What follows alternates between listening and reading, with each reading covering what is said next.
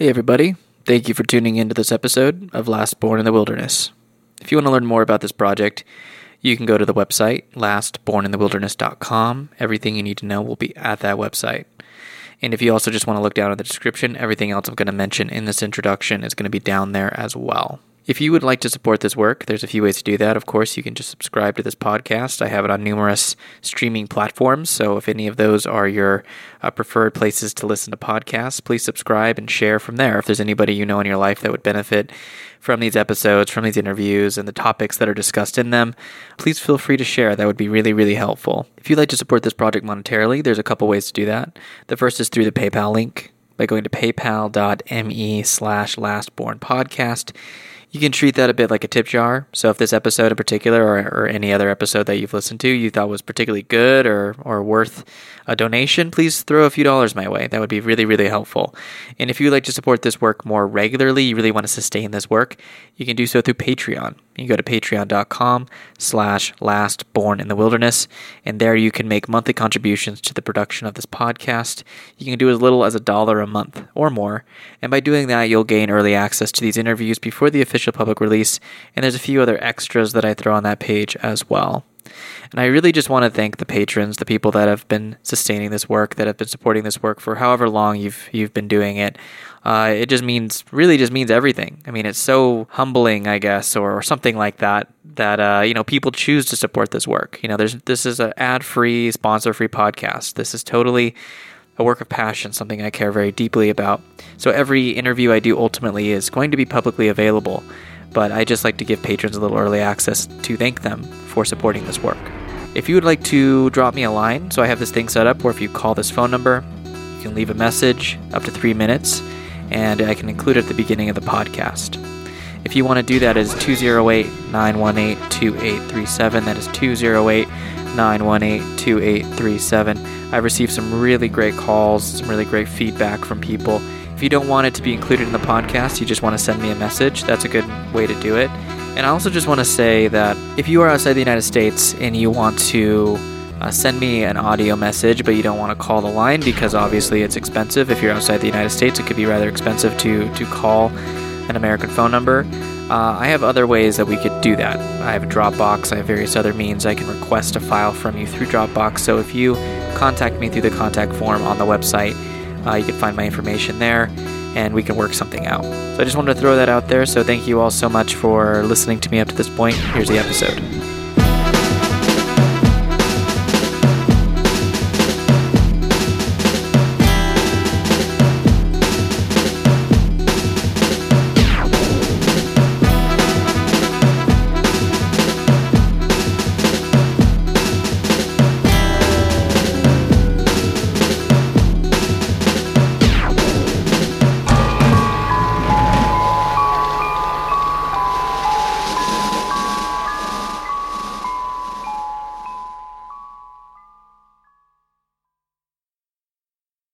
In this episode, I speak with psychedelic scholar, editor, publisher, and researcher Robert Forte.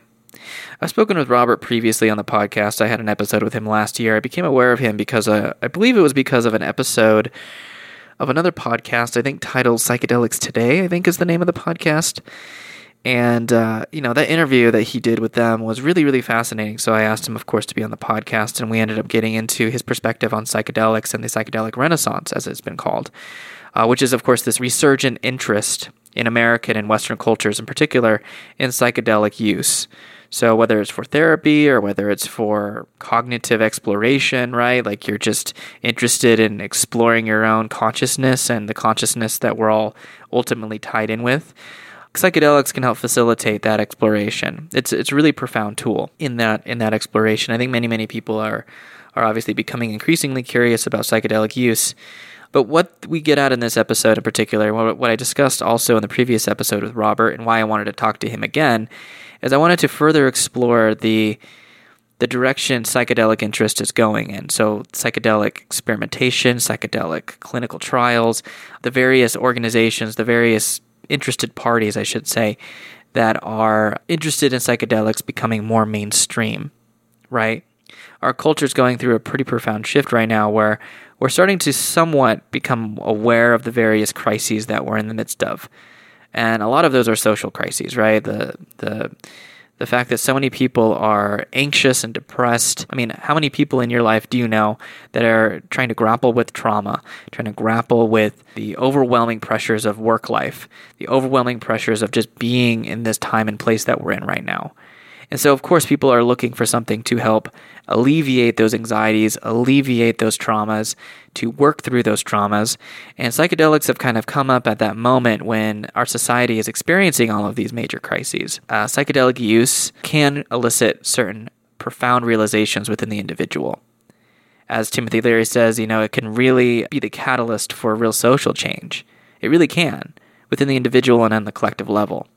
But as we're seeing with the psychedelic renaissance right now, obviously a lot of headway is being made by various organizations like MAPS and various scientific researchers and clinical psychologists and psychiatrists and therapists and people that are looking at, say, MDMA as being used for therapy to help people work through their trauma. And by no means am I diminishing that that promise, that possibility, that that very real win, as it were, for psychedelic use.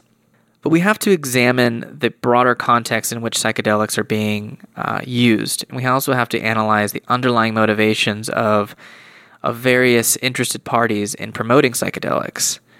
And this is where Robert comes in. Robert is somebody that I have a great deal of respect for. I think he, he provides very necessary insights and uh, you know counter arguments, I guess you could say, to kind of balance this sort of naive and overly optimistic perspective that so many people have within the psychedelic community, which is that psychedelics on their own are a good thing, and that regardless of how they're being used and how they're being promoted, the goodness of the psychedelic experience will win out.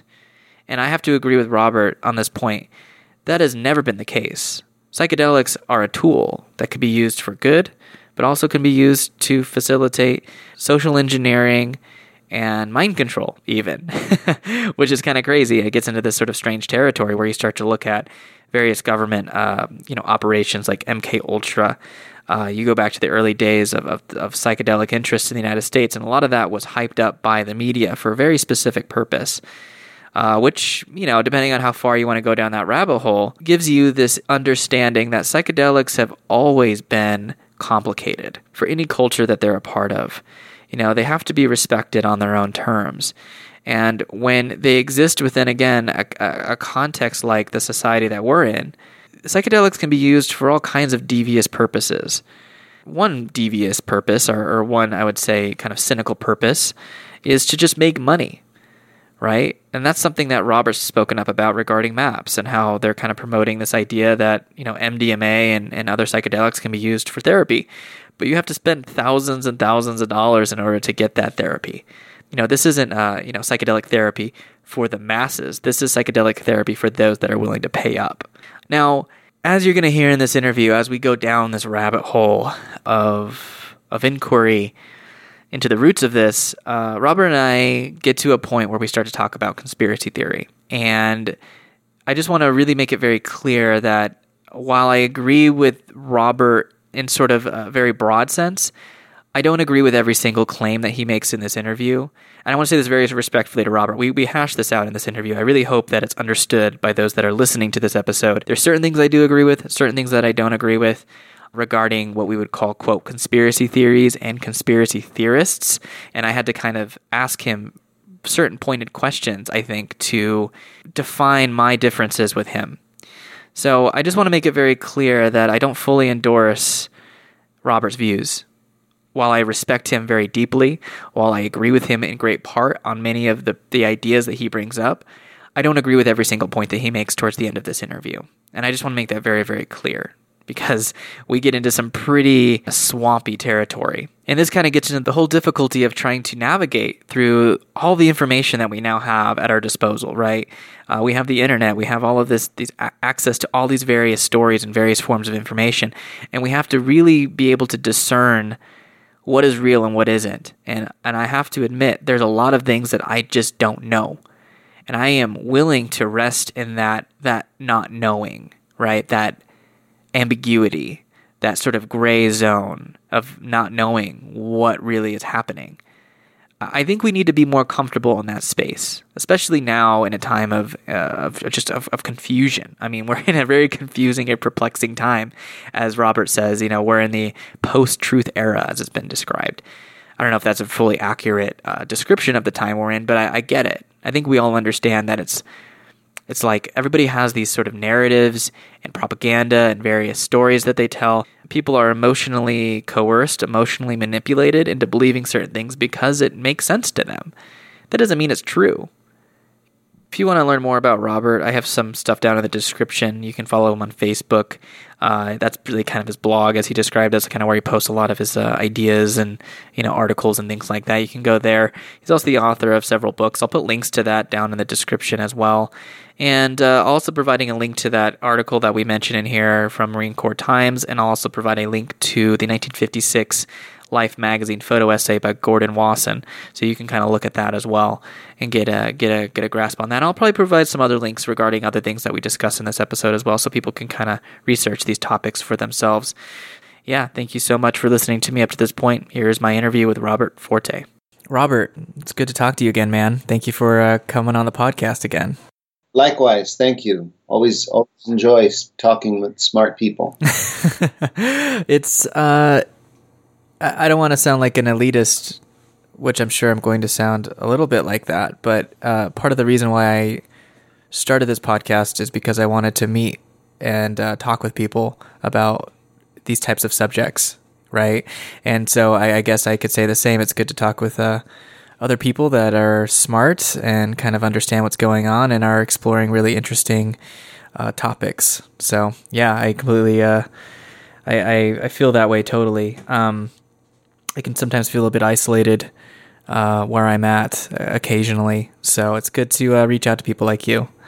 Um, yeah. Well, the smarter you are, the more isolated you are, in a sense. Yeah. And, uh, and we have a we have a a kind of daunting task ahead of us here to to critique this psychedelic renaissance that is just raging all around, no matter where you go throughout Europe, in the United States, you know, in the urban areas. You're up there in Idaho. We're just inundated with media that is promoting these psychedelic drugs, you know, putting forward what they call scientific research, which is not really scientific research. It's really advertising and advocacy from a small group of people that either have political or psychological or emotional needs for their career, their country, their bank account, and they're putting forward these drugs,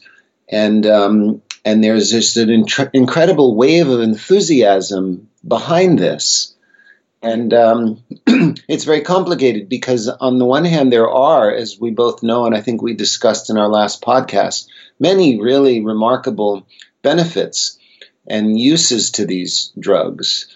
But there's also a very large shadow that is being overlooked to the detriment of the world public as they um, as they set out to follow this advertising and to consume these drugs. And so, I think it's up to a you know a, an increasing group of people to point this out and to and to really uh, take note of what's going on here. Yeah, absolutely. It's um, I've had that task in multiple fronts, in multiple subjects, come up in the past year, where certain assumptions that I had about certain things were challenged. And uh, you and, and that episode I did with you the first time we talked, um, that was one of those things where I had a lot of naivete or a lot of um, kind of yeah naive ideas about psychedelic research and the direction that it's going to go in, um, I had this idea that it's really obvious that psychedelics are a really valuable tool for therapy, for helping people overcome trauma, um, allows them to break down ideological constructs and you know opens their mind. And all the the the various features of psychedelic uh, the psychedelic experience that I think could be of benefit right? Because that's how I experienced it. That's how when I took uh, you know mushrooms however many years ago and I had these massive trips that really opened me up to new ways of thinking and feeling and being um, I assumed that that would be the motivation of everybody that was interested in psychedelics would be to create um, something like an elevation of, of consciousness or something, right? Like like that would be the obvious direction that it would go in. Um, and as you stated in that first episode, and, and, and since then, you know, you mentioned uh, an author named um, uh, Stephen Siff, I believe, and he I'm trying to remember the name of the uh, the episode, but he wrote a book about media hype and how the media, when psychedelics first came on the scene in popular culture in the 1950s, 1960s, you know, psychedelics were branded. They were branded as this sort of countercultural, anti-war, um, mind expanding thing, right? No, we have to go. We have to go back a little bit further. Even because, further than that, yeah. But this is a very important point that you're mentioning here: the branding of psychedelic drugs, and it's. And I think we ought to take a moment and look at the stages of the branding, and and um, and and Stephen Siff's book, Acid Hype. He's a he's a professor of journalism or communication studies at um, I believe, the University of Wisconsin.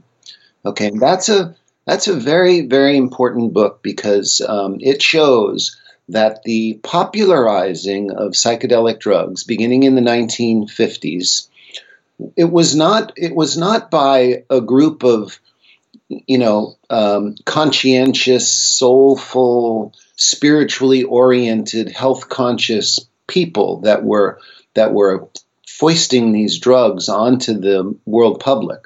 It was, as Siff points out scientifically, it was largely through the media empire of a guy named Henry Luce. Okay, now this is where, you know, Siff's book, I've gone through these, you know, I was very, very involved in this subject and I, and I still am. And I've gone through these different stages myself. And uh, over the past 10 or 15 years, there's been kind of a, an undoing of the common narrative. And, um, and this book by Stephen Siff is one of them because it shows so clearly that the psychedelic drugs were introduced to the culture by Henry Luce. Now, who is Henry Luce? You know, people have to you have to step back and look at Henry Luce and the other things that he did and who his associates were. Right now, Henry Luce was an was an arch fascist right? He was the guy who was backing Mussolini and Adolf Hitler, and he was he's a Skull and Bones uh, member, right? And he is um, an elitist. Uh, he is um, he's um, you know right in there in the inner circle of um, the American fascist movement, not interested in democracy, interested in the wealthy controlling the population. And um, and he he and a small group of people got wind of these drugs and saw them as an opportunity to bring about to use them in mind control, to use them in a fashion very much like what Aldous Huxley um, kind of prophesized or predicted, or and really in very significant ways helped to bring about a brave new world, where where people get um, sort of like fairy dust thrown in their eyes. They become self absorbed. They become happified, to use a word that one of my teachers, Huston Smith, put out there. You know, like just make people happy. If they're happy, they're not going to revolt. They're not going to really pay very close attention to how the Commonwealth is being controlled by an ever smaller number of people. So, you know, that's really important to look at. Henry Luce was one, and even Timothy Leary said this that Henry Luce did more to popularize psychedelic drugs than anybody else. Serious students of this subject need to really take note of that. So, the, so to go back to what you said, the first branding of psychedelic drugs was that they were tools in you, being developed in psychiatry that would make people, you know, wiser, more creative, uh, they would they would heal. Um, they would treat alcoholism. They had this um, this remarkable power to um, to center people and to make them more creative and more wonderful. And the counterculture branding of psychedelics came a little bit later. And that was really through the activities of my old friend Timothy Leary. That was a, that was a different shift. And um, and what we're seeing now is a shift back to the original Luce and um, establishment branding of psychedelic drugs. To me, this is extremely fascinating when you look at like the microdosing trend that's going on now, right? And um, you know, no longer is it as Leary put it, and we're going to return to Leary. Leary put it, you know, turn on, tune in, drop out of this false, socially constructed, military industrial complex determined reality and start your own religion. Leary, Leary reframed psychedelic drugs. And this was and this undermined the movement of the social engineers of Henry Luce, the Skull and Bones, the CIA, um, and um, and this I believe it upset their plans. Now psychedelic drugs are coming back, but it's not turn on, tune in, drop out. It's not question authority. It's microdosing LSD is going to make you a better worker. It's go- it's going to treat depression, right? It's going to make you it's going to make you more productive. It's going to make you more ca- capable. It's going to make you a, a better cog in this in this society, which is catapulting itself off a cliff, right? And one of the things that, that prompted our, our discussion today was this article that you saw and, and sent me that LSD is also going to make you a better soldier. The military is going to use LSD now to to uh, conquer the world ever more in ever more creative ways, right? that's just that's just really really fascinating and and not really critically examined enough by by scholars and activists in this field. Yeah, that uh, that uh, article I sent you was published um, on a website called MarineCorpsTimes.com. And the title of it is "Can LSD and magic mushrooms help win wars?" This this Marine officer says yes. Now, this article was shared on the MAPS Facebook page, so the Multidisciplinary Association of Psychedelic Studies, I believe, is is the uh, title. Yeah. So they're at the forefront. They're the nonprofit organization that is at the forefront of getting um, scientific or clinical trials done on various psychedelic compounds like MDMA, um, LSD, psilocybin, ketamine, all these different compounds. And for the longest time, including my, you know, for me, I, I thought like, okay, this in and of itself is a good thing you know, getting the stick, taking the stigma off of taking psychedelics for therapy, um, for any for any use at all. Like if you just want to take it for your own psychonautic explorations, you know, like taking that stigma off of it, and by any means necessary, is uh, at least my understanding for a long time was like that's a good thing. And then they, and then I had that conversation with you last year. And then I've had several other discussions on this podcast with individuals that have reshaped my understanding of psychedelic uh, use a little bit. And, um, and then this article, again, was shared on the MAPS page. And I mean, it's essentially about a, a Marine, uh, an individual who wrote this paper that was promoting this idea of using, of microdosing psychedelics to make soldiers more efficient at analyzing data um, and just basically to be more efficient soldiers. Um, because he was citing, like, oh, Silicon Valley is doing it. Silicon Valley executives, these people in the tech industry, they're taking advantage of microdosing. Um, they're seeing, you know, that their focus is improved. They're more efficient workers.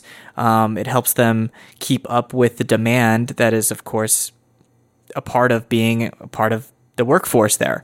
Um, and instead of relying on drugs like Adderall or other stimulants, which have their downsides, LSD and psilocybin and the like, if you take them at very small doses, can improve without giving improve your ability to focus and to work without that you know that problematic mind expanding quality consciousness expanding quality that you get when you take a little too much of it it's it's it's like and then I saw Maps do this and I was reading the comments of under this post and people are like there was a combination of things like Maps why are you sharing this? Hopefully you know you're not serious. And then the other people were like oh any any opportunity that you know if any soldier takes LSD they're automatically going to become enlightened as a result of it. And right. I just had to roll my eyes like yeah. Matt, you know, that's not what's happening.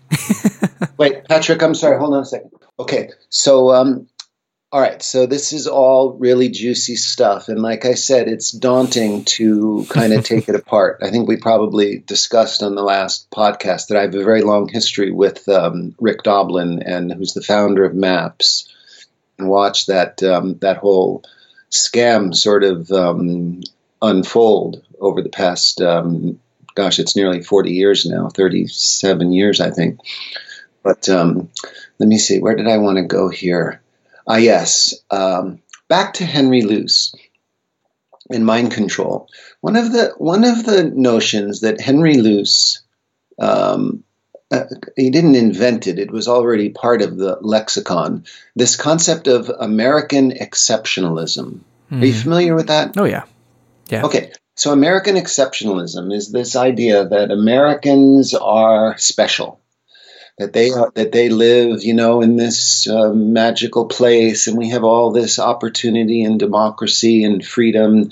And uh, Henry Luce wrote a very, very important paper in in one in Life magazine, I believe it was, and published in 1934, called "The American Century," and it was kind of a blueprint for how um, his globalists were going to um, set about taking over the world using this concept of American exceptionalism, that it was our duty, because we're so special, to invade other countries with our particular brand of corporate capitalism disguised as democracy and freedom, and we had to police the world.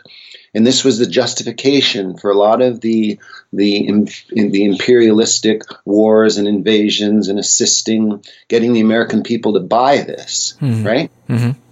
And then quite an, quite a few years later, in 1991, another paper was prepared called um, by a, by a group called the Project for the New American Century. Mm. Do you know this document? Yeah, it's, it's kind of a blueprint for the neocons. Is that right? Yeah. Yeah, so yeah. it's taken from Henry Luce's 1934 publication, The American Century, which worked quite well. So this was for the new American century, for the century that begins in 2000 which is really you know it can it's a blueprint for the neocons. It's the it's you know it talks about the new pearl harbor right? The whole 9-11 you know scam on the american people and then it was our obligation to you know protect the world. And so this notion of american exceptionalism i've been thinking about a, a new phrase and i've even heard some of my, my colleagues um, in the field of psychedelics use it now psychedelic exceptionalism and this is one of the sort of, you know, psychological diseases that psychedelics cause, this kind of inflated selfhood where people, like you just said, people think, oh, well, you know, if you take LSD, you're going to become enlightened, implying that, well, I've taken LSD and I'm enlightened, right? So, although there's this actual association of LSD and or other psychedelics and spiritual awakening sometimes in very rare cases I have to say. Mostly what happens is that people get this kind of inflated sense of themselves. We talk about you know ego dissolution but what happens more often with LSD and, and psychedelics and people that use them is their ego actually becomes inflated. Oh well I can even access God mm. kind of. Mm-hmm. It shows a very, very naive uh, and a, a, misunderstanding about what spiritual practice and enlightenment really is. As again, Huston Smith, one of my important teachers and a very, very wise man, you know, once said that yes, psychedelic drugs can cause religious experiences, but what we're really looking at here, what we really want to develop, is a religious life. And psychedelic drugs abort that quest more readily than they further it. And so there's all this language going on about psychedelics causing spiritual experience. When we really look carefully and more critically at this, they actually abort a spiritual approach to life. And the evidence for that, again, is here. Look at this. You know, people want to use it to fight better wars. I mean, if you're really spiritually oriented and have a kind of religious awakening, you're not going to be fighting wars. yeah. Yeah, totally. Um, you know, since we spoke last, I had a this sort of reminds me of um, I had another interview with uh, an individual named Kevin Tucker, and he had oh. published a book uh, titled uh, "The Cult of Personality," and he explores uh, the ways in which the ayahuasca tourism industry has become like the newer version or a, a more modern version of the extractivism and the colonialism uh, that has been practiced in South and Central America since Europeans first arrived. So he traces, um, you know, of course, when uh, Europeans first arrived in the Amazon region um, and colonized uh, through, of course, missionaries and in all of that, um, and the horrible cruelties that came with that. And then he gets into the rubber boom and how that process uh, worked as well, and debt peonage and, and everything that came with that. And then he then moves into how, how ayahuasca, as we understand it to be, and how it's practiced in, say, Peru, the, that region, how that really came about as a result of colonization. That the way in which it emerged is a combination of some sort of Christian or uh, Catholic beliefs mixed in with some indigenous practices, and that the the use of ayahuasca in the form that it is used in today is in great part a response to the traumas that were uh, experienced by the indigenous populations in that region. And he starts that book discussing a, a, a healer named uh, Olivia Olivaro, um, and she was a, a 81 year old woman, I believe, uh, who last year was killed by a Canadian man who came down to supposedly he wanted to collect all these various uh, uh, cultural practices and how these healers used ayahuasca, and he wanted to take that back up to Canada and start some healing centers. Supposedly, his intention was to help with addicts and all of that.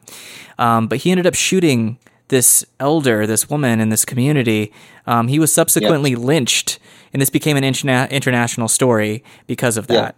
Yeah. Um, anyway, the point is, is that through that book and by tracing that murder and tying it into this long historical process of colonization, he's showing how the ayahuasca tourism industry is like a really commercialized version of whatever the indigenous spiritual practices in that region actually are, and that they're catering to Western interests in that practice. And so much of it is very theatrical and very like, this is how Westerners think it's supposed to, you know, how a shamanic experience is supposed to play out. And, um, you know, what it turns into is basically kind of a, a hedonistic, like, um, very Western centric thing, right? Westerners go down to Peru indigenous people administer the psychedelic brew. They think they're having this really indigenous spiritual experience, and they come back and they do some so- social media posts about it, and they go back to their jobs and they just continue on as if everything is fine. It's like there's multiple things happening right now where psychedelics, whether it's from kind of an indigenous perspective or whether it's purely a Western, you know, perspective, um, there's a lot of cultural appropriation, spiritual extractivism.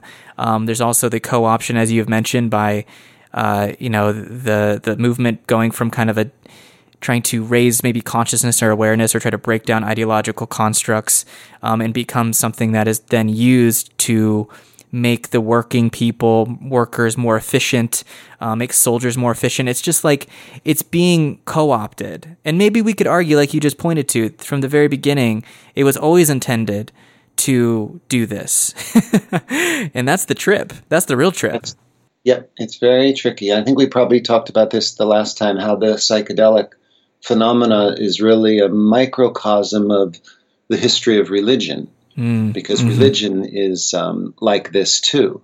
And I really appreciate you mentioning Kevin Tucker, who I have not seen for many years, but I have a lot of respect for him. And he's a very, very smart and very conscientious person who, like me, appreciates the power of these medicines, the positive power of these medicines, but has no choice because of his awakened nature to you know step back from this field and to look at these shadow aspects in a, in a very intelligent way. Yes, Kevin is a is a super enthusiastic and great scholar and activist, and, and you're reminding me to get back in touch with him and check in. And so, and the ayahuasca thing, I, I don't recall if we talked about this one, but um, I have a lot of experience there. Also, I made you know quite a quite a few trips to Peru, uh, starting in the early uh, like 2003 and uh, drawn there initially by um,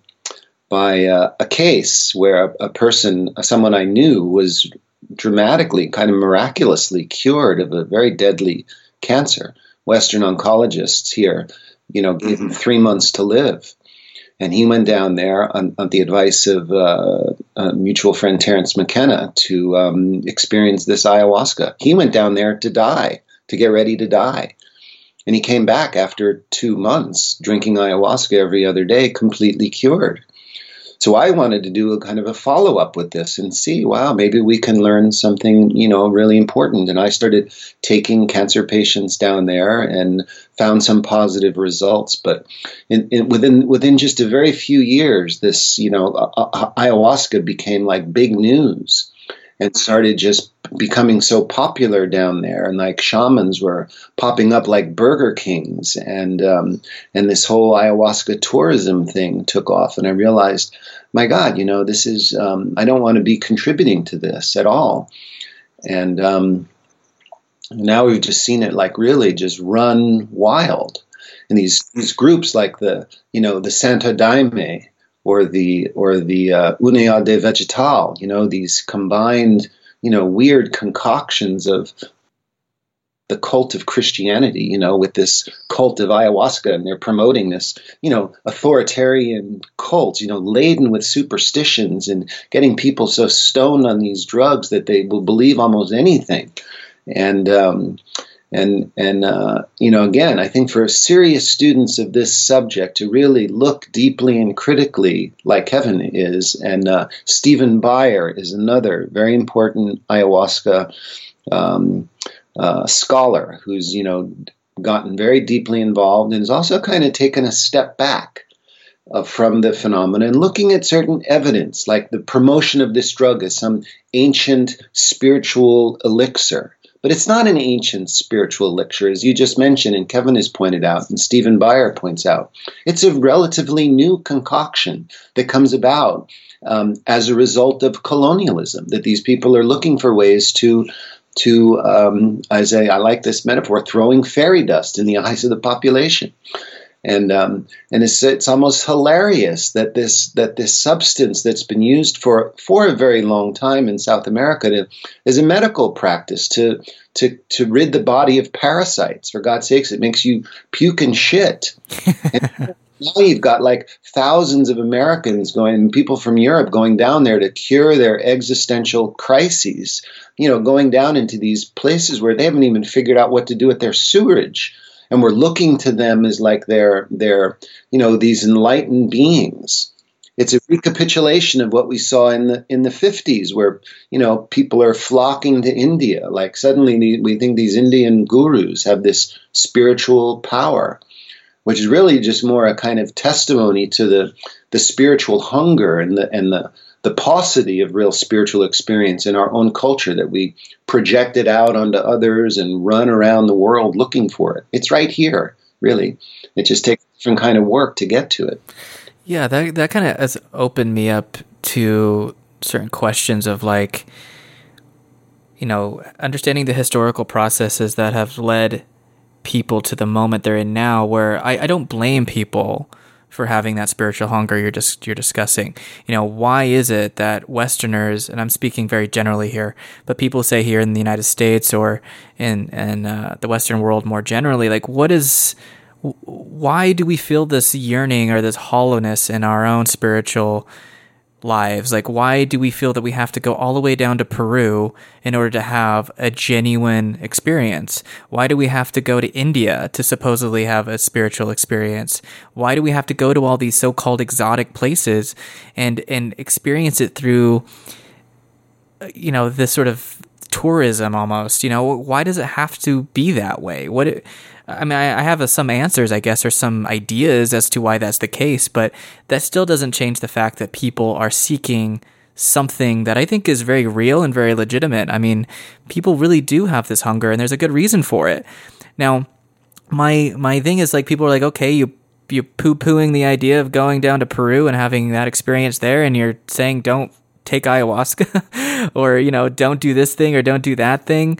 Uh, well, then what's the alternative? This is a a materialist or a consumer culture, and it's going to be hollow. It's always been hollow. What do we do in response to that? You know, and, and I and I honestly don't have a, a great answer for that uh, that question right now. Well, there's not a there's not a short answer. Um, it's a it's a huge question, and it has to a person has to take a little time and ha- and be patient to really look at like the first part of it. Why why is there this spiritual hunger in Western society? Well, you know, I think to answer that question, we have to look at the at the theology that has pretty much informed Western spirituality for the last couple thousand years. You know, the mainstream monotheistic um, uh, theologies that underlie this uh, capitalist capitalist system that we have. I mean, one of the really important books here um, is, of course, Max Weber's book, "The Protestant Ethic and the Spirit of Cap- the, and the Spirit of Capitalism," where he makes, um, you know, he makes the point very clearly. It's like this this Western theology where, you know, like, what's God? Well, you know, God is this guy way up there in the clouds and he's kind of far away from us. And we are, we are here infected with this kind of original sin. And that, and that somehow we have to, um, we have to atone for sins that we are, you know, laden with to this punishing God that's way up there in the, in the sky. And whether you're whether you're from a, a, Jewish tradition or any one of the varieties of Christianity, you know that's mostly the theology that defines our our culture and our whole religious systems here, and it's kind of screwy, and so um, you know the the the religious impulse, as you said a moment ago, is a healthy one. It's just that we don't really have a proper framework or a, a set of practices in our culture. You have to look, they're in there. You have to look for them. You have to kind of work for them, but they're there. But you know, if you if you grew up in a in a, a kind of ordinary, normal, mainstream American or European family, most likely you're infected with this peculiar theology that is that is kind of robs the person of their own spirituality. And so it makes sense that people are hungry and looking for something. And um, and then you know they these engineers like Luce, as I said, you know, they throw these drugs at you, offering a quick fix, and it's um, it, it's perfectly understandable that people would flock to them. Yeah, yeah, definitely. Yeah, it's. I think people often don't recognize that we exist within the context of a mass society, right? Like we forget that mass societies on the scale that we're in now are, are rather at least in the, the scope of human history, are rather recent, and that the same drives that um, that our ancestors had, which were in completely different cultural contexts, I would argue, um, those same drives are being um, are still there, and they're being taken advantage of, but within the context of a nation state or a mass religion, you know, a, a gigantic organization in which we're meant to feel like we're a part of a community but those communities are imagined, they're concocted for us. And we're supposed to, you know, feel this sort of connection to what, a million? Like, am I supposed to actually feel this direct connection to 350 million Americans? You know, like we're all the same and we're a part of a community?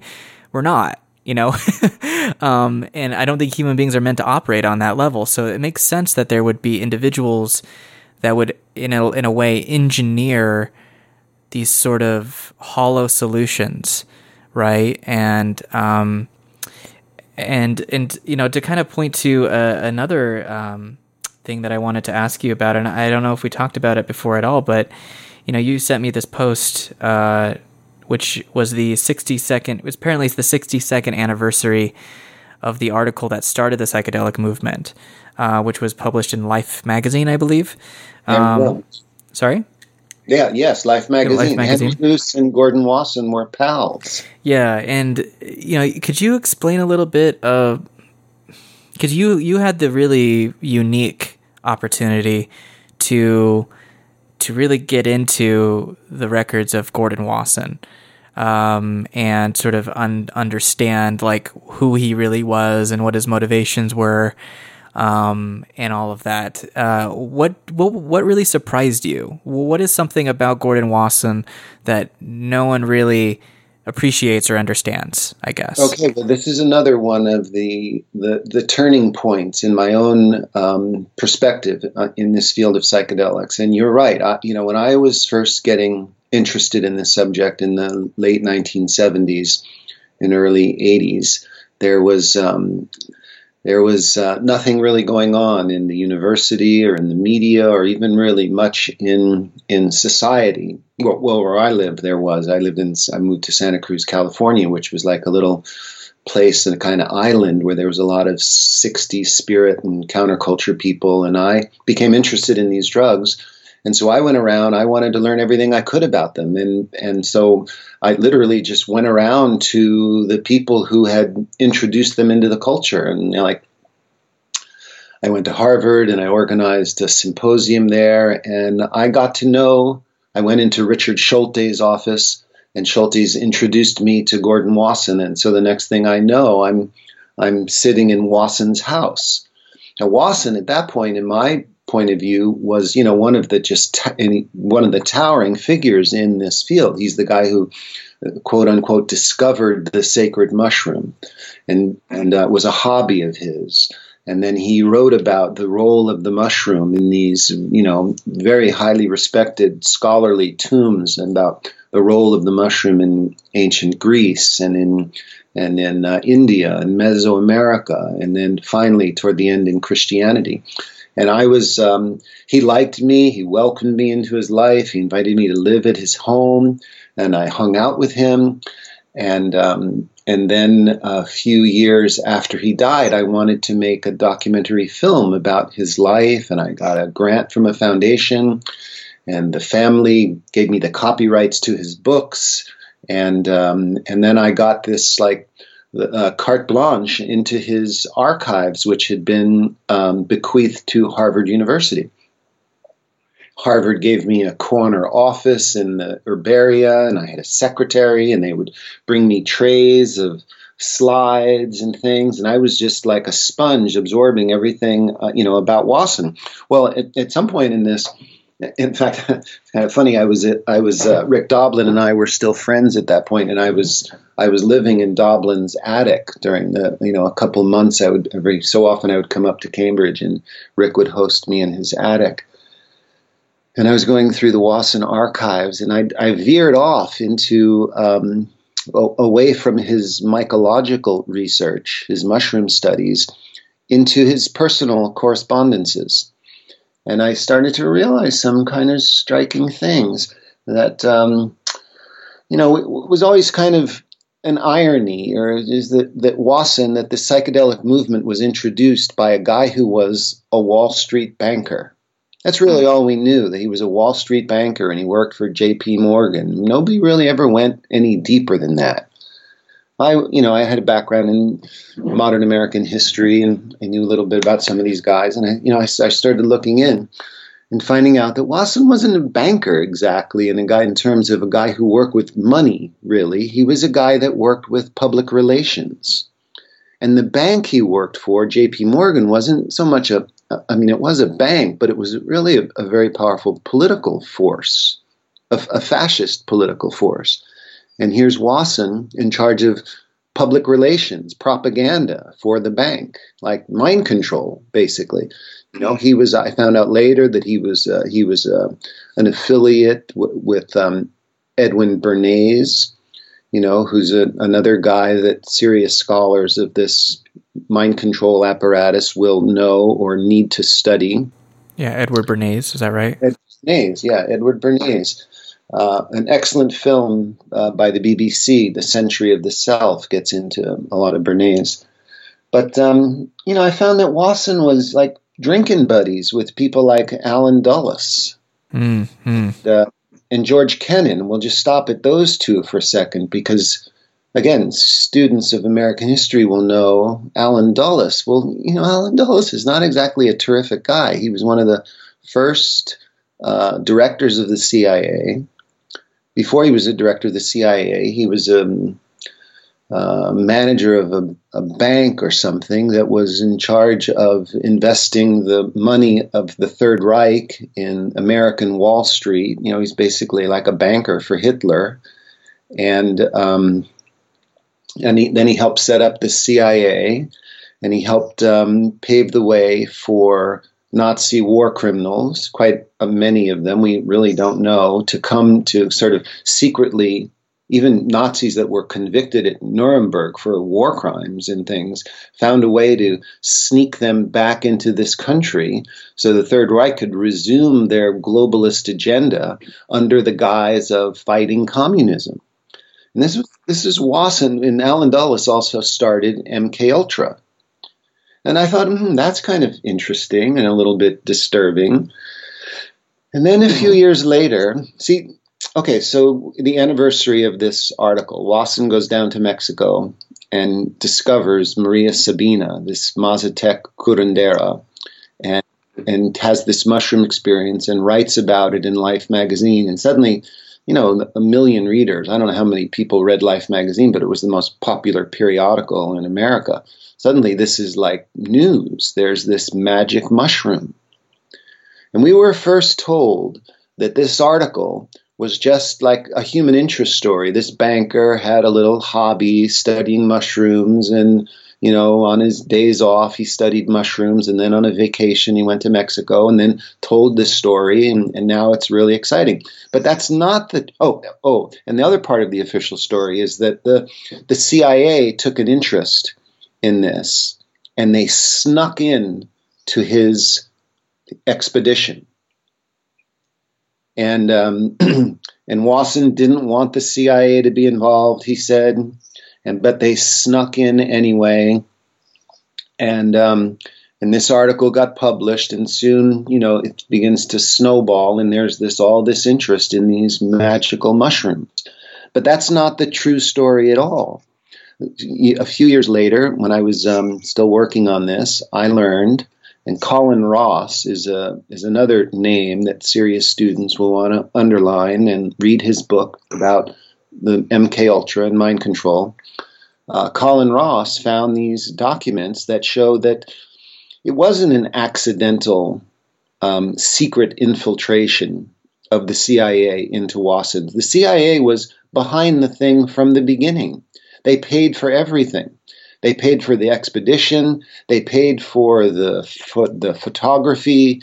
They paid for the recording. They paid for the publication. It was the CIA's MK Ultra subproject number 58. And so we have to look now, we have to step back and go, huh, here's the CIA, which is a, an organization that it's that, whose charter expressly forbids um, being involved in domestic affairs it's supposed to be a foreign intelligence gathering operation. But here they are paying for this powerful psychedelic drug to be introduced into American society in this phony story.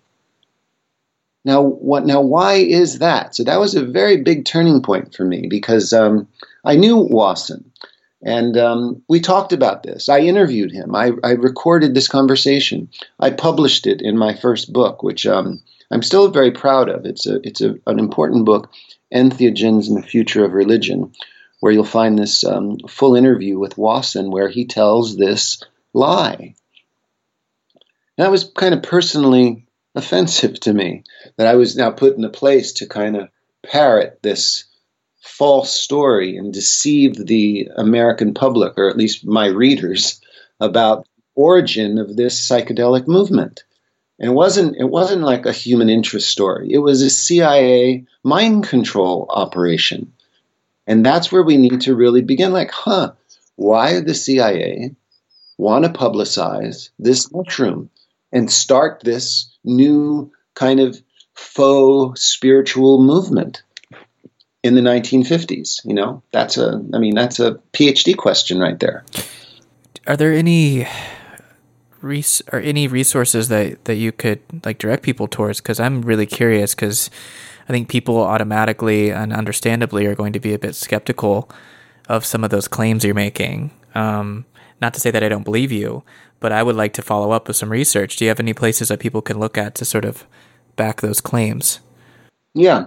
Well, uh, there's a, there's a scholar who I work with, a very fine man named Joseph Atwill, who's um, you can just Google him and you can find his website and you can read his, I think, brilliant and controversial book on the origins of Christianity called Caesar's Messiah.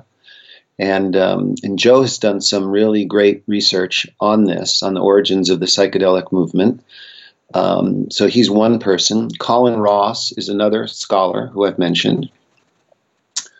Uh, let me see, another uh, colleague and friend, Alan Piper, has written some monographs that um, not about Wasson per se, but about these um, these very suspicious and disturbing uh, close associations of the founders of the psychedelic movement with ultra right wing um, groups in Europe. Uh, Alan Piper wrote a, a monograph called um, uh, Strange Bedfellows, is one.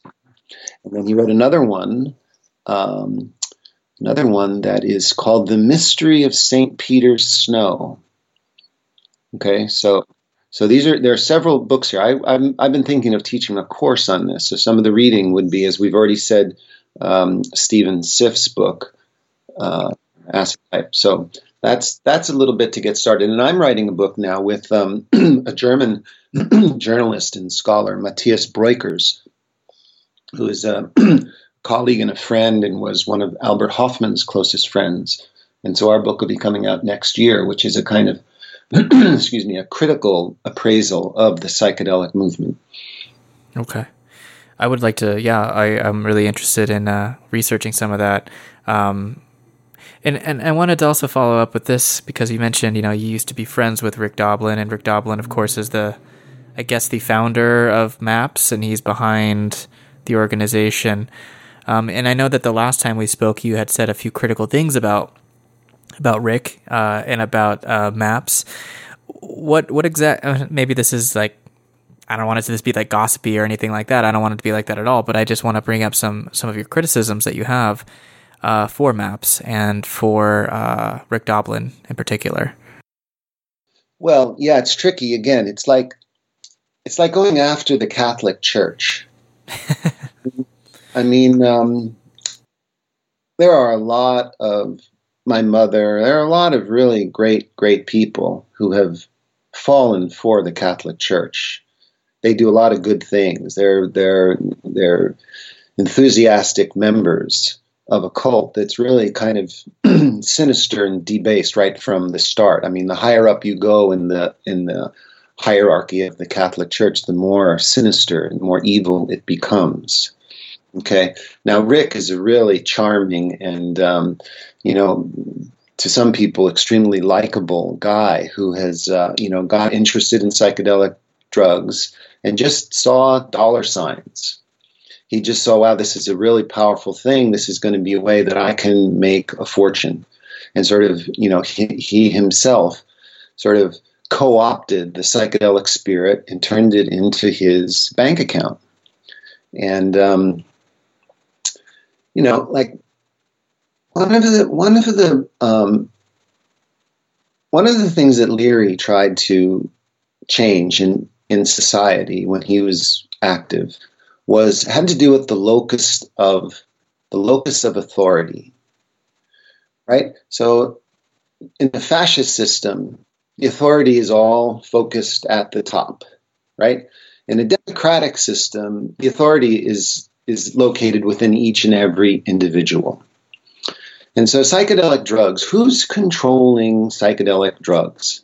You know, is it is it something like in the American system where the you know in the Bill of Rights, the government has no right to determine your own privacy, right? That's a right of every individual, freedom of religion, and um, we see this at play in the in the psychedelic movement. And what what we were trying to do when we first all got together in the in the early 1980s to try to resume systematic, intelligent work with psychedelics, there was a choice to make. We could either we could either question the Controlled Substance Act and say this is, you know, completely um, fallacious, and individuals should have a right to explore this drug. Or we can try to kiss ass to the government and try to get permission from the government.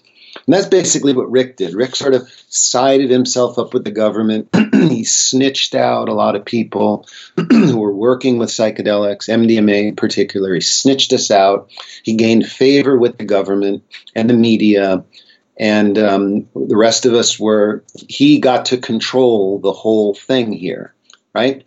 And why was he doing this? Well, first of all, for his bank account. Second of all, because um, he his loyalty was with the government, with the authorities, not really with the masses of people, right? He didn't really want to change anything in society. He didn't want to change the systems. he wanted to find a way to make those systems work for him and to feather his own nest. And that's basically what he did. And so now, you know, we have this, uh, you know, he's about to make tens of millions of dollars. You know, the, the media is congratulating this guy. Pretty soon, MDMA will be legal. That is, if you want to pay, you know, twelve thousand dollars to have four sessions. You know? And um, it's not about bringing about a kind of anti-war consciousness or a more egalitarian society. It's about making yourselves feel better. Don't try to change the world you know, just find a way to be happy in it. You know, yeah. that's kind of where, you know what I'm saying? Yeah, I do. Yeah. Yeah, it's like something that I've, again, kind of the running theme in this conversation is realizing my own, like coming into my own awareness and like you have just, just described as well in your own journey. Um, it's like people are really, I'm trying to say this because sometimes when we talk about these things, we sound like a bunch of conspiracy theorists. You know, like uh, you know, all these elite are trying to control the population and the masses and try to get us to accept certain ideas and concepts and you know to go along with the flow. And I'm like, uh, you know, at a certain point, there you have to recognize like we all have our own ability to discern and understand what's kind of being um, it's kind of unfolding right now um, uh, on multiple fronts. Uh, you know, I had an interview a few weeks back that was actually a pretty big, pretty popular episode um, with an investigative journalist, and we talked about the uh, the new climate movement and how uh, they're trying to push for this, you know, Green New Deal and the uh, financialization of nature. So there's like all of these uh, these proposals and protocols that are being put into place on the global scale to push for a kind of fourth industrial revolution, which is, and in, in, in, and in that process, they want to kind of financialize the natural world. Like all the ecosystems and everything, the so called ecological services will be financialized. It'll be something that can literally be um, negotiated or um, bought and sold and traded on a financial market, um, you know, for the benefit of perpetuating a capitalist system, right? And and for me, like the same thing is kind of happening with psychedelics, which is that the narrative is being spun by a group of interested people who. Who, whose interest is not in to undermine the legitimacy of the the reigning um, ideologies and various structures that exist. Um, exactly. They, they, have no interest in, in abolishing that or changing that in any real significant way. They want to keep this game going as long as possible because it benefits them the most. And so within the environmental movement, which has been largely co opted by the nonprofit industrial complex, I could say the same is happening to the psychedelic movement, which is being co opted by you know these the pharmaceutical industrial complex or whatever version of that there is uh, to keep people complacent and yeah you know we'll help you deal with your trauma i i personally sympathize with that completely. Go deal with that. You need to. That's important. Healing is important. But recognize that this trend this popularity in psychedelics is going to it doesn't it doesn't actually challenge the underlying structures that that traumatize people. It doesn't challenge militarism, you know, it doesn't challenge capitalism at all. And and so my whole thing now has been psychedelics are a valuable tool. I'm not turning my back on psychedelics. I'm incredibly grateful for the experiences I've had, and I want to give people that information so they understand that. But recognize that this exists within a larger context. And unless you have that understanding and that framework to work within, to like understand how these tools are being used to keep people complacent to a great degree, um, it, it isn't really actually that useful at all. It's actually no, working against us. Yeah. Yeah, it's very well said, Patrick. But I want to just back up a little bit because you use you use this phrase makes us sound like a bunch of conspiracy theorists. yeah. Okay. Yeah. Now you probably know, and stop me if you already know this, and I don't know about your listeners, but this is an important point. Mm. That this the weaponization of this phrase, conspiracy theorist. Yeah.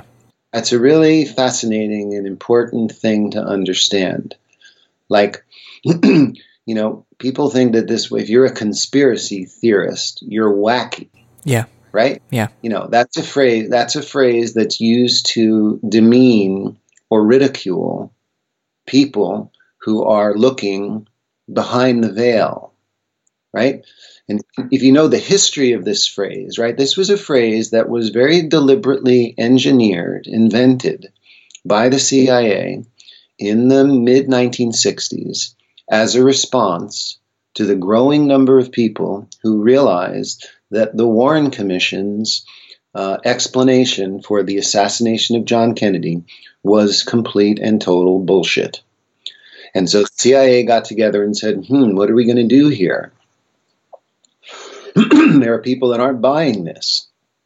Well, they consulted psychologists, and they realized that one of the most effective ways is to call them names, ridicule them, call them conspiracy theorists, make that seem like a bad thing, make it seem like they just don't have any brain. And so this this phrase, conspiracy theorist, which has gotten um, you know kind of renewed with 9/11.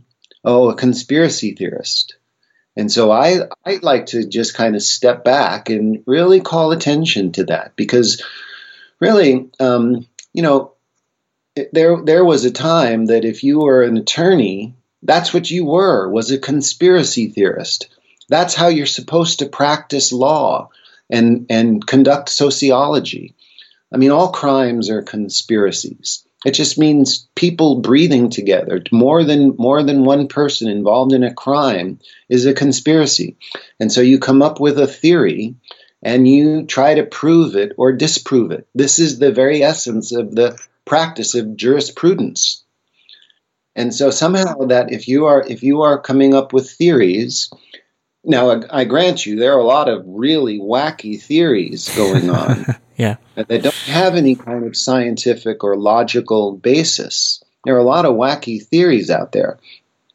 But this phrase has kind of infected our culture, and people throw it at you all the time. Like, okay, like they they won't say let's let's just talk about 9/11 for a second because I don't I don't know that you and I have talked about this the last time. But um, you know, 9/11 the official story of 9 11 that there were 19 Arabs that hijacked these planes directed by this guy bin Laden and pulled off this amazing aeronautical feat.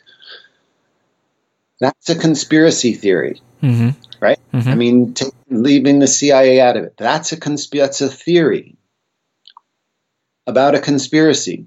Now, is there any scientific merit or proof or investigation into this theory? Well, actually, no, there isn't any. There was a committee appointed by the most likely suspects, you know, that the 9 11 Commission that tried to come up with some, you know, data that would support this conspiracy theory. It doesn't at all. It was never subject to any sort of legitimate judicial process. And yet, you know, conspiracy theorists don't say to people who believe the official story of 9 11 that they are conspiracy theorists. No, the conspiracy theorists are the ones who get, who get you get ridiculed um, because you don't believe that. And so, you know, that's really, really important to understand. And let's see, who's the guy who who um, I forget his name right now, who um, you know wrote a book, who found the CIA documents, you know, introducing this word into the nomenclature as a as a weapon, as a form of ridicule. So it's really important. If you hear a person, oh, it's conspiracy theory, well, okay, yeah, it is. But um, let's look at what what you really mean by that accusation. Yeah. That's important. Yeah, no, I I agree. I think the the thing that I'm getting very like uh like trying to navigate this world that we're in of information where so so like for instance uh, the the label conspiracy theory or conspiracy whatever it gets thrown at anybody again who questions often the the narratives that are being told to us the official narrative, right? Um, that's sanctioned by the government or the corporate press or whatever. Um, one could argue that the you know this whole Russia fixation on Russia, um, you know, meddling with U.S. elections is is a conspiracy theory, but it's an official narrative that the Democratic Party and those that are associated with it and the the liberal so-called liberal media they've been pushing this idea, and they have their own reasons. There are all kinds of reasons. A lot of it's just for financial like profit motive. You know, it's a story that keeps on giving. Um, and then, of course, the Mueller report comes out, and it doesn't really indicate too much, at least, that the Russians really had that big of an influence. I mean, they, they certainly tried to influence some people's opinions, but it definitely wasn't this grand hacking conspiracy that hacked our democracy. I mean, you want to look at actual influential parties. I mean, it wasn't the Russians. It was more like, you know, Saudi Arabia and Israel has more influence on American elections than than uh, than than Russia ever could. Um, yeah. But my main, my main. Let me just stop. Let me just stop you here for a second yeah. because you mentioned Israel, and there, there was a, a, really important. I've been, I've been putting this out on my Facebook page, but a, a really important article in the uh, I believe it was the Jerusalem Post that these uh, so-called Russians that have been uh, involved with Trump. First of all, it's more complicated. Like there were Russians who uh, made uh, shady real estate and money laundering sort of deals with Trump before he was running for president. Yes. These Russians, but they're Russian Israelis. They're really Israelis. You know, they're dual citizens. And they're and they're deeply in cahoots with uh, you know the Israeli right wing and the Israeli mafia and Israeli Mossad. You never see that in the American press. But I thought, but to the great credit of the Jerusalem Post, you know, there's an article in there, the countless Israeli connections in Mueller's Russian probe. So that's really important. That's one part of all this, you know, you know, Americans, especially my generation, I'm 62. We were programmed when we were little kids to hate and fear the Russians. You know, there was a whole there was a whole mind control program. When I was in first and second, maybe up to third grade, we'd have fire drills, but we'd also have air raid drills. When this high pitched siren went off, you know, when it was a fire drill, we'd hold hands and go outside.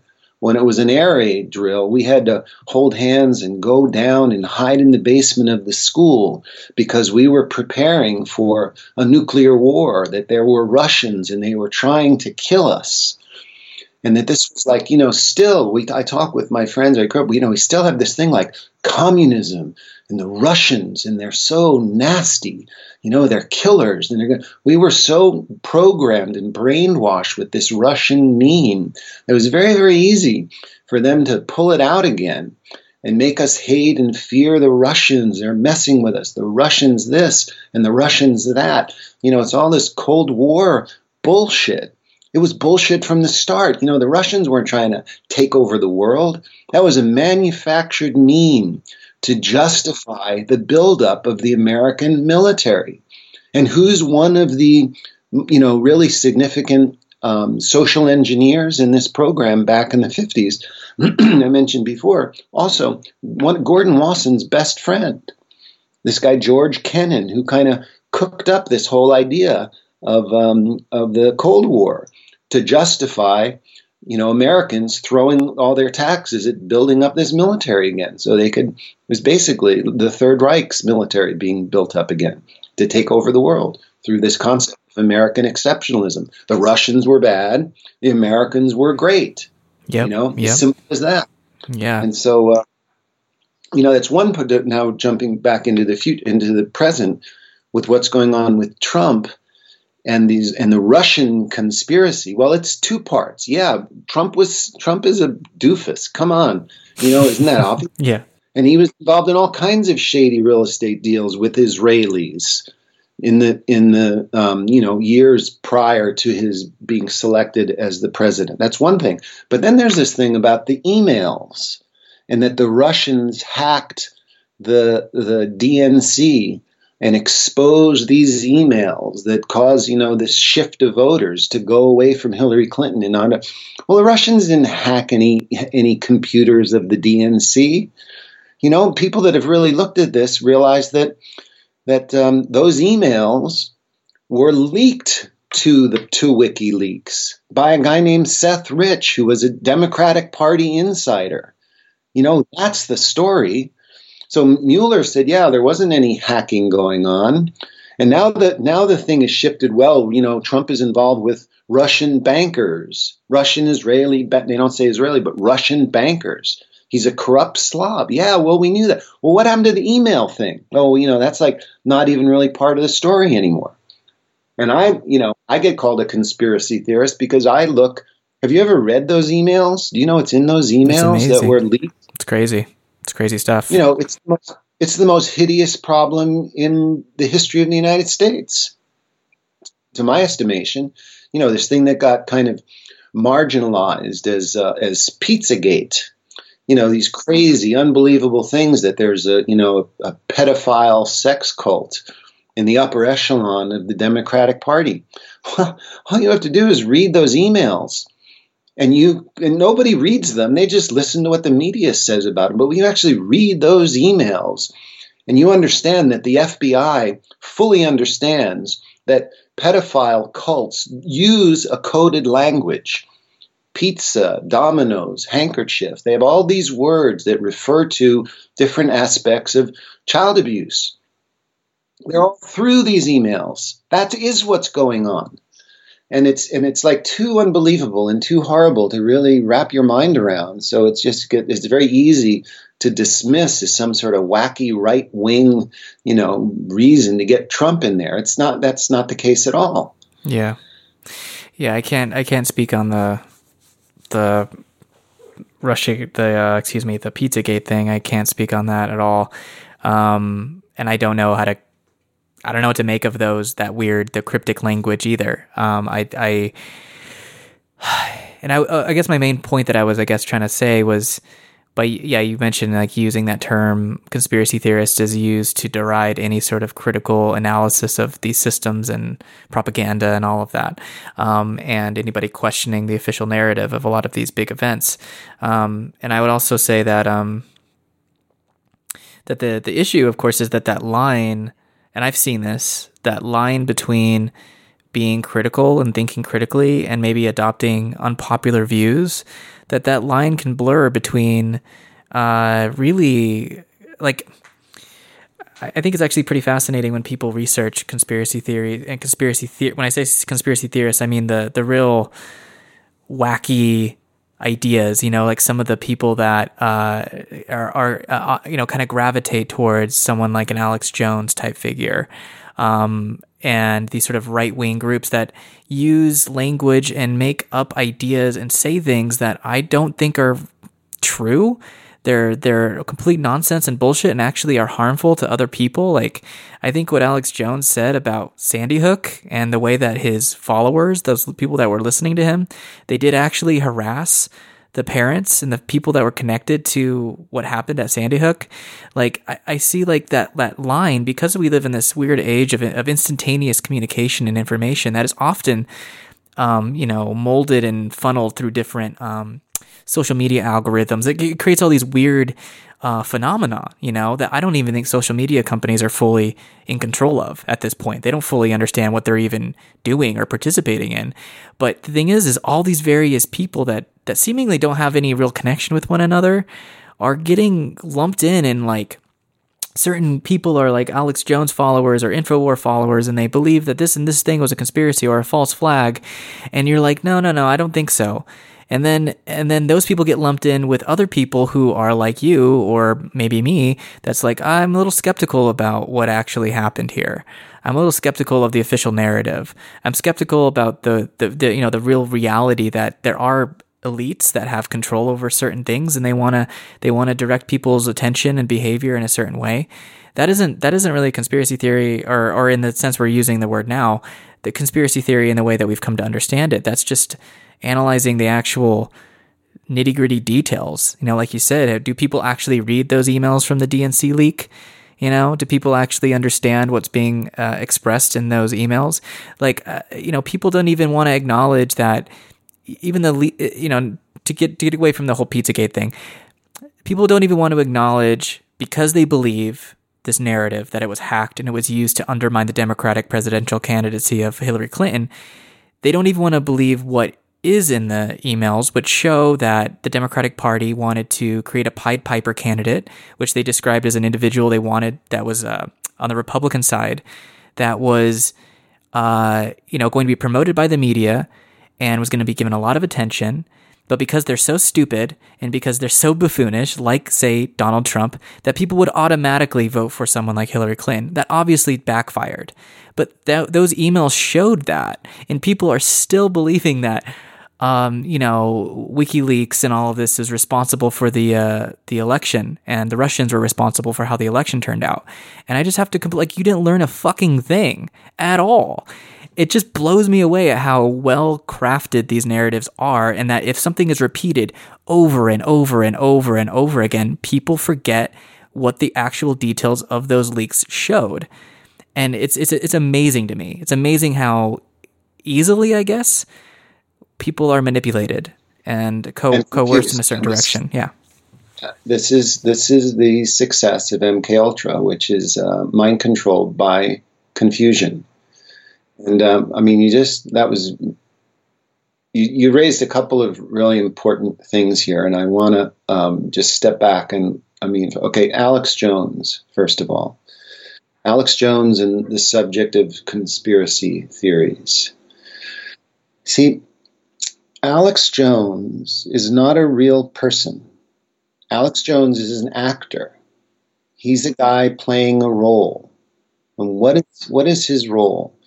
Like I'm thinking of writing something about this, but he's such a lightning rod because you know when I when I say things like, in fact, there's a discussion on my Facebook page about this right now because I I'm one that's read these emails, and I I know a little bit about through scholarly reading um, and legal cases about the history of pedophilia and, and child sexual abuse at the upper echelon of government and religion around the world. Okay, and this is a phenomenon. This is a, this is an awful, you know, scary, and horrifying thing.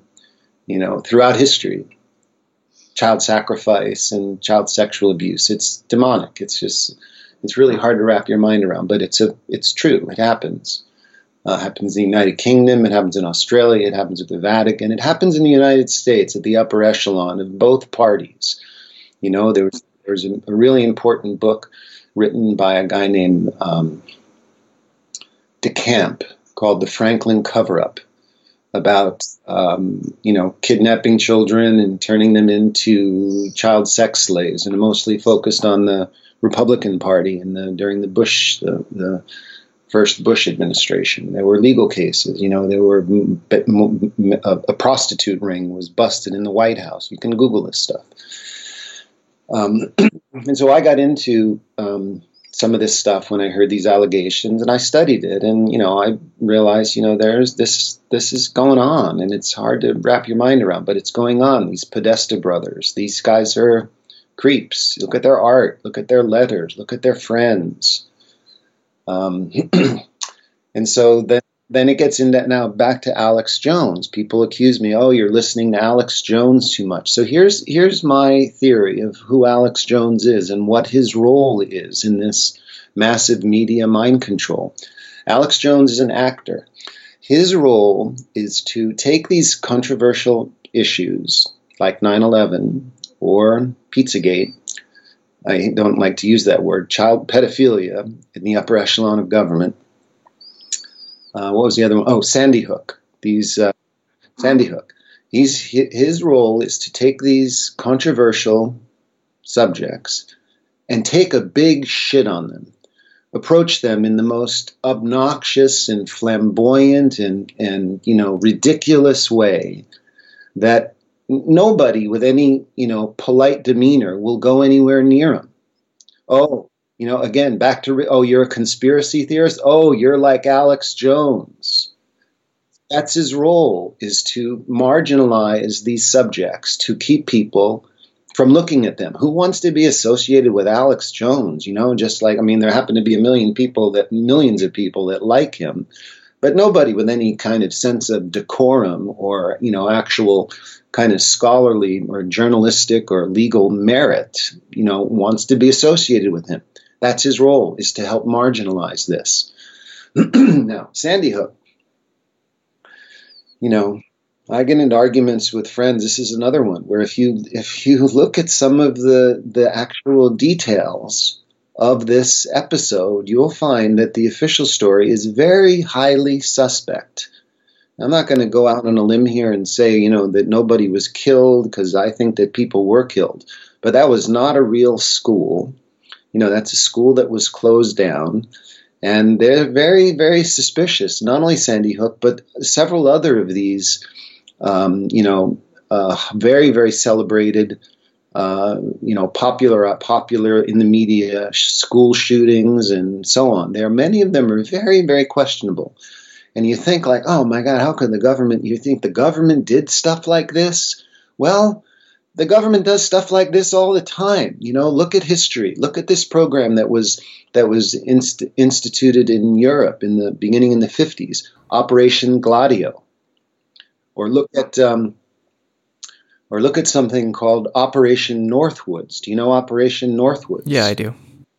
Okay, so these are these are you know we know these things happened or were proposed. Operation Gladio happened. There were shootings and bombings throughout Europe for years that were meant to turn public opinion against so-called communist and create this strategy of tension and fear and get policies implemented.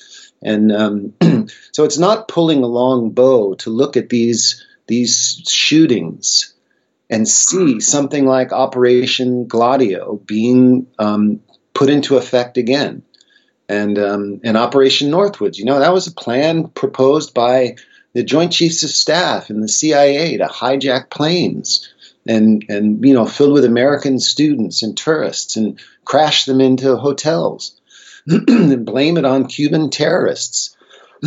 John Kennedy vetoed this. We can see the documents. You know, it's not like some wacky conspiracy theory. It's a bona fide historical, you know, understanding of how demonic some of our so-called elites are, and, and that they'll stop at nothing to attain their goals. And um, I can't stand Alex Jones any more than I can stand Donald Trump, but it just so happens that some of the things that come out of their, their actors, their fed lines, some of those things are true and they're put in their mouths so that people stay away from them. And it's, uh, I'm thinking of writing something about Alex Jones. I was actually mentioned on his program a couple of weeks ago. Oh, really? yeah, but uh, I'm going to get into that now. But yeah, it's very, very tricky. You know, it's really hard to, you know, keep your center and to be and to be truth centered in a world of, you know, what do they call this? The post truth world. Yeah. Yeah, that's my main thing. Is I, I, I can't sit here and argue with you about whether Sandy Hook was a thing, this this or that thing. I'm not going to go there because I don't know um, my instinct or like my my gut response to when people say things like that is is to be like, no, I think that it's more harmful to um, promote false ideas or these sort of these um, again conspiracy theories, uh, these ideas about uh, you know that this thing didn't happen because I see there was more harm in promoting a view that that this was some sort of conspiracy. You know, I, I don't know what to make of all of it because, like you said, there are certain events where I, I've definitely been very skeptical of and been like, there's such obvious holes, like plot holes, you know, like there's such obvious things that just don't make sense in the narrative. They go up against the science of, of physics, even. Like, you know, we talked about 9 11. I could go on and on about that. And I don't like to talk about it too much on the podcast, but I have my own opinions on that. Now, what I've come to in my own personal way of approaching some of these subjects is that if I don't know, if I don't know, then I just leave it there. And I'm not going to talk about it because I don't know what the fuck I'm talking about.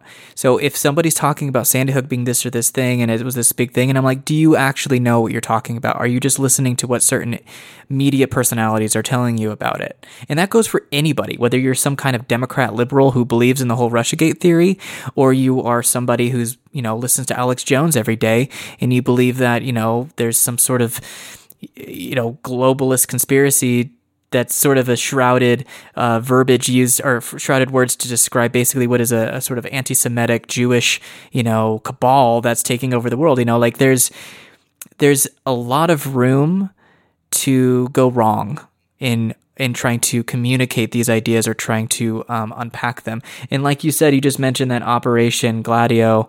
Uh, I looked it up. It's a real fucking thing. Operation Northwoods, real thing. Look it up. Uh, the Gulf of Tonkin incident, which led to the Vietnam War, that wasn't a real thing. And yet people believed it was real because the media reported it as fact. And so it's like, how the hell do we navigate this? This is what gets so frustrating and why I don't like to get into the weeds or into the swamp, so to speak, of these types of uh, conspiracies because it just. I could easily take a wrong path or I could easily get caught up in some false information. I did that with the whole Seth Rich thing. You mentioned Seth Rich earlier. I don't know mm-hmm. what to make of that. I don't believe right. that the Russians hacked. I believe that somebody on the inside took information and then leaked it to. Originally, it was DC Leaks, and DC Leaks then shared that with WikiLeaks, and then WikiLeaks released it. And that's that's all I know. I don't know who was behind it. It's possible it was Seth Rich, but I don't fucking know. So I've stopped talking yep. about it because I don't want to sound like an idiot. you know, I don't yep. want to give people a false information. So that's where yeah. my line is now, where I'm like, I just don't know what to say anymore. I don't know what to do. Yeah. I'm going to try to talk about what I do know and what I can verify. And I'm, I'm going to make mistakes on that road. And I, if I make too big of a mistake, I'll retract my positions and statements on that. And that's all I can do right now. Because again, we live in the post quote post truth era, which is difficult to navigate. I, I, don't know what the hell to do. So I'm just, anyway, that's my little, yeah. my little rant yeah, on you're that. Good, you're good, Patrick. You're good, man. That's, you're bringing up because this does lead into um, you know, a, the, the subject of epistemology. And how do you know what you know? You know, and, and I'm I try to maintain, you know, very strict um, epistemological guidelines. Like how do I know something? So something like 9/11, you know, well I I know I started to know really because you can look at the buildings fall down. You can see the buildings fall down. And you and as Bob Dylan once said, you don't need a weatherman to know which way the wind blows. Buildings don't fall down like that unless they're unless they're systematically detonated. Okay, like that's just common sense. You can see that. I don't then but then there's other information that you only you know, this whole Russian what what information can I gather with my own direct experience? And, and a lot of these events, now we'll just go back to Sandy Hook, and what caused me to take a deeper look into it was, was um, you know, I watched, I saw a little video of one of the alleged parents, who was uh, this guy Robbie Parker, who they they fucked up there. This guy was was going to give a talk about you know his son or his daughter, I guess, who was killed the day before and it's very emotional talk. But they had the they had the TV, the video running a little bit too soon, and they they show this guy Robbie Parker. You can Google this. Robbie Parker is like smiling and joking, and then you know he does this technique that actors do to get into character, like a kind of heavy breathing kind of thing. And you're like, you know, one minute he's smiling and kind of, you know, cracking jokes with the guys there. Oh, nope, time for me to get on. And suddenly takes a few deep breaths and boom, now he's in his character and he's acting this part. And to my own direct perception, I thought that guy's a fucking liar. He's an actor and he's not even very good at it. And that was for me like a direct experience looking in. And then I started, you know, studying it. Um, you know, fuck Alex Jones. But there's a guy, and I forget his name. It's like a, a Swedish name, Hallig, something like that. And I'll get that name if you want to go into this rabbit hole. And he's a guy who was, um, you know, worked for decades in in state agencies to that had to do. He was an expert on school safety, you know, he, and he did an investigation of this. And he said, you know, this, this, they pointed to, you know, a couple of dozen things that simply just don't add up about how this was conducted. And I got into that whole episode a little bit, and I do not believe the official story of Sandy Hook. And I'm not saying any more than that, like you. You know, you, I'm not saying that nobody was killed because I don't actually know that. But I do know my own self, my own knowing that that guy, Robbie Parker, is an actor. That was a lie. And then you take that information, you look at some of these other guys, and it becomes very, very suspicious. And I know that's another kind of third rail. You know, used to if you said 9/11 was an inside job, people would look at you like you were some sort of, you know, nut or communist or something. Or the Kennedy assassination is another one. But who was it that said um, the moral arc of the universe is long, but it tends towards justice? You know, now looking at these some of these conspiracies over many years, you can see that you know people that like yourself, you know, the people who really study them, who really have a grasp of you know real evidence, bona fide information, they don't believe the government stories. There's a very strong negative connection, negative relationship between knowledge and belief. Like the only people that really believe the government's official story of the Kennedy assassination or 9 11, they're people, if you ask them a few questions, they don't know anything about it. All they know, all they know is what the media told them. They haven't books, they haven't studied it. The more you, the more you know, in a legitimate, like epistemologically valid way, the more you know, the less you believe. That's that's really important. Yeah. Kind of equation to understand and, and to maintain strict epistemological guidelines for what you know and what you talk about. This is really important to, you know, break through this illusion, this mind control that's being that's being thrust upon us. Yeah. Um, I, you know, the speaking about the uh, Sandy Hook uh, actor or whatever, I don't know what to make of that. And so when I when I see things like that, I, I, look at it and I'm perplexed, right? Um, and I'm and I'm not saying that you are obviously there's more to it than that.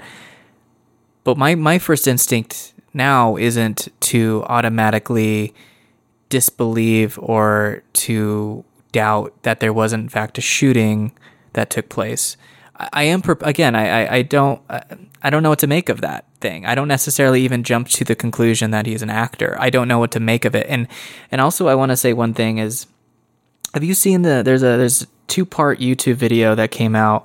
Um, there was a deposition um, of Alex Jones because he has been accused of what is it defamation or I remember what the, the exact legal yeah, term, but, but, but because of the families that were impacted by what he had said over years regarding Sandy Hook. And so mm-hmm. there's this, it's a long video. It's like three hours in total. Um, but it's a deposition where they're, the, this lawyer is questioning Jones and he's playing clips from his show and he's trying to say, You said this and this at this time, and you knew this about it, but you kept on saying all these things. And like you said, you know, he's just saying things, he's trying to provoke a reaction, he's he's basically taking a shit on the entire investigation into these subjects. But that, that video really just demonstrated the, the, the you know getting grilled basically by this lawyer that uh, like in my humble opinion I think that lawyer did a pretty good job of of dis um, of attacking a lot of those unverified claims that that Jones in particular was making, but also what a lot of other people have claimed as well uh, regarding the Sandy Hook incident. So for me, I'm not really that interested anymore in sort of questioning that narrative. It doesn't seem, I don't know. I, I guess it's too far fetched for me at this point. Um, and again, I'm not I'm not trying to challenge you particularly on that point. I just want to kind of claim my my perspective on it because I want to just say like I don't know but I am going to kind of bank in the, the direction that absolutely there was a shooting and kids were killed. And, and, I, and I don't know what to make of some of these weird things that you're bringing up uh, regarding the interview with the, the parent and all that. I don't know what to make of any of that. Um, people like to pass it off as like, oh, that's just what nervous, anxious people do or whatever. And I'm like, I don't know. That's a bit of a simplistic answer to that. So again, I just want to just default and say, I don't fucking know. Um, so that's all I want to say on that. Yeah. So- yeah, well, that's again. I appreciate your stance, your agnostic stance, and you have a you have a unique and uh, well developed psyche. See, a lot of people. I mean, that's basically what I'm saying. Is I I'm saying that I don't believe the official story. Yeah, yeah. I don't know what to believe exactly, but I don't believe the official story. And um, you know, this feeling you have of being perplexed.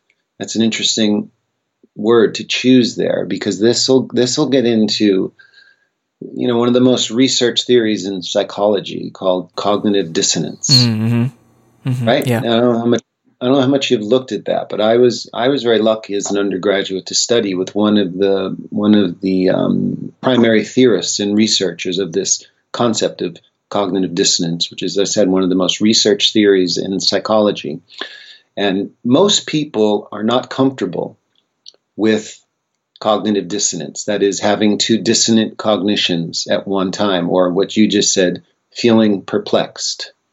Most people are not don't like that. So they have to they eliminate that. They will do something. They will they will perceive the world in such a way so that they're not perplexed. But I maintain that that being being comfortable, and there again there are studies on this that kind of more highly developed people with higher self esteem, they're able to tolerate a feeling of perplexed, or maintaining dissonant cognitions, or entertaining paradox. These are, these are the more creative, the more balanced, the healthier self esteem members of our society. Other people, you know, like if you look at 9 11, you know, there's they look at those buildings fall down and they go, hmm, gee, that does look like a controlled demolition.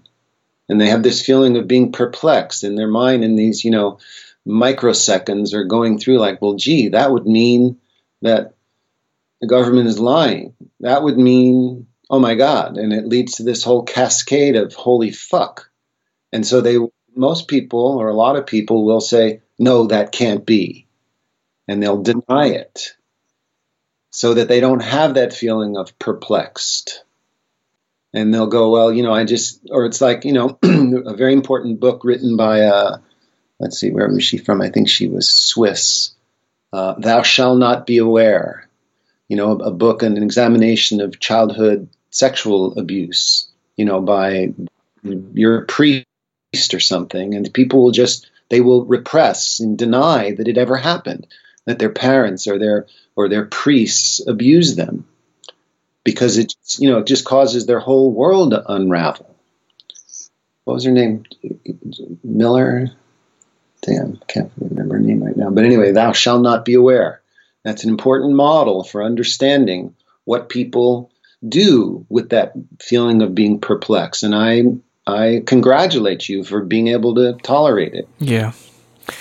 Yeah, no, it's uh I, I guess I haven't always felt that way, but now I'm able to rest a little more in that contradiction and I think, especially in the time we're in, I mean, people are holding on more and more to these narratives. And again, in, in, in a time of great crisis, I mean, we're experiencing crisis on multiple levels. I mean, it's like obviously happening on the, the physical level where our climate system is being massively disrupted. Um, and our ecological systems on this planet, the life systems are are degraded and are continuing to, continuing to degrade. So there's that element. Our political systems are completely dif- dysfunctional. They don't serve the population in any real significant way. People are placated with all kinds of different forms of entertainment and kind of trivial news.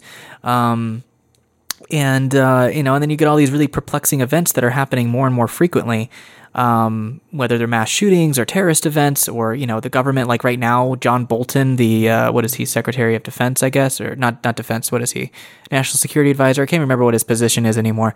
You know his attempt to throw overthrow the government in Venezuela has kind of failed. At least the last two attempts have failed. Um, and now he's ramping up tensions with Iran just like okay, well, that war isn't going to work. Let's try to get Iran. And like all of these things are happening. You've got like Julian Assange that's being, you know, dragged out of an embassy and his asylum was revoked and he's being thrown into prison. Um, you've got, uh, you know, Chelsea Manning is now, you know, being detained in a, a prison for really just refusing to testify on a grand jury. Um, you know, which isn't illegal, by the way. Um, you've got all of these things that are happening simultaneously all the time, and people are bombarded with all of these really traumatizing and um, difficult subjects, and people want to buy into these narratives. And this is the time when people really should be stepping back and questioning them. But again, we're not in a, most people are not in any position to do that, and it just gets fucking weird. And I, yeah. you know, somebody explained to me that this is a time when you start to see people act kind of glitchy. I liked the way she said that. Like people are glitchy right now people are acting very strange. and I'm like, yes, I completely agree. Yeah. Yeah. Well, hopefully your podcast will have many, many listeners because you are you are really good at this, Patrick. Thank you. And uh, you deserve to be listened to and to and to encourage. You know who wrote that book? Oh, E.F. Schumacher wrote that brilliant little book with that word in the title, "A Guide for the Perplexed." Mm. Yeah. Because it is perplexing, and the, and our rush to certainty is um, is being used against us. Yes. And and um, you know, I really I really appreciate the way you put this, and that it is a, a glitchy time, and and the economy has been tweaked in such a way that the Commonwealth is so, you know, ever more controlled by ever by fewer and fewer people that you know, people are just wondering where their next meal is coming from. They don't have time to, you know, question government narratives. Yeah, definitely. They've been actually becoming, you know, you mentioned, you know, this whole, you know, the the environmental crisis and how that's being, you know, heated up again. My girlfriend and I were talking about this the other day. Like suddenly there's all this stuff in the media about the, you know, climate crisis. Like, holy fuck, where have you been? You know, you know, whole my whole life as an intellectual was based on realizing these things. You know, the first book I read in college in 1974 was about the urgency. People have been talking about the urgency of the environmental crisis for the last 60 or 70 years. This is not new information, but it's trendy now. There's like this knowledge swarm. Make yourself afraid that the environment is about to collapse. And you and you know, so you're going to give, as you say, you know, financialize you know, uh, uh, natural resources and and um, you know, give all your raised taxes. Everybody, give your money to the government so we can solve this urgent crisis. Oh yeah, like the gov- that's what it's like the Cold War all over again. Oh my God, the Russians are going to bomb us. Let's give the government more money. Yeah, yeah. It's a lot of crazy shit. It is.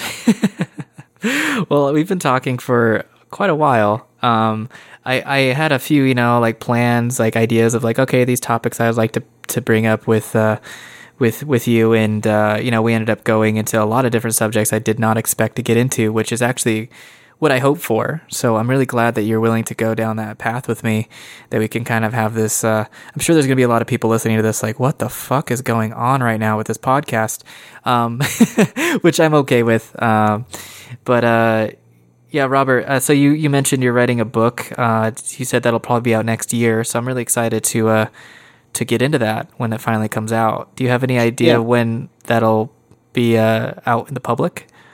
Well, I'm I'm um, supposed to. I'll be handing in my portion of the manuscript in October, and um, I was told it'll be a, a February publication. Uh, it's coming out in German.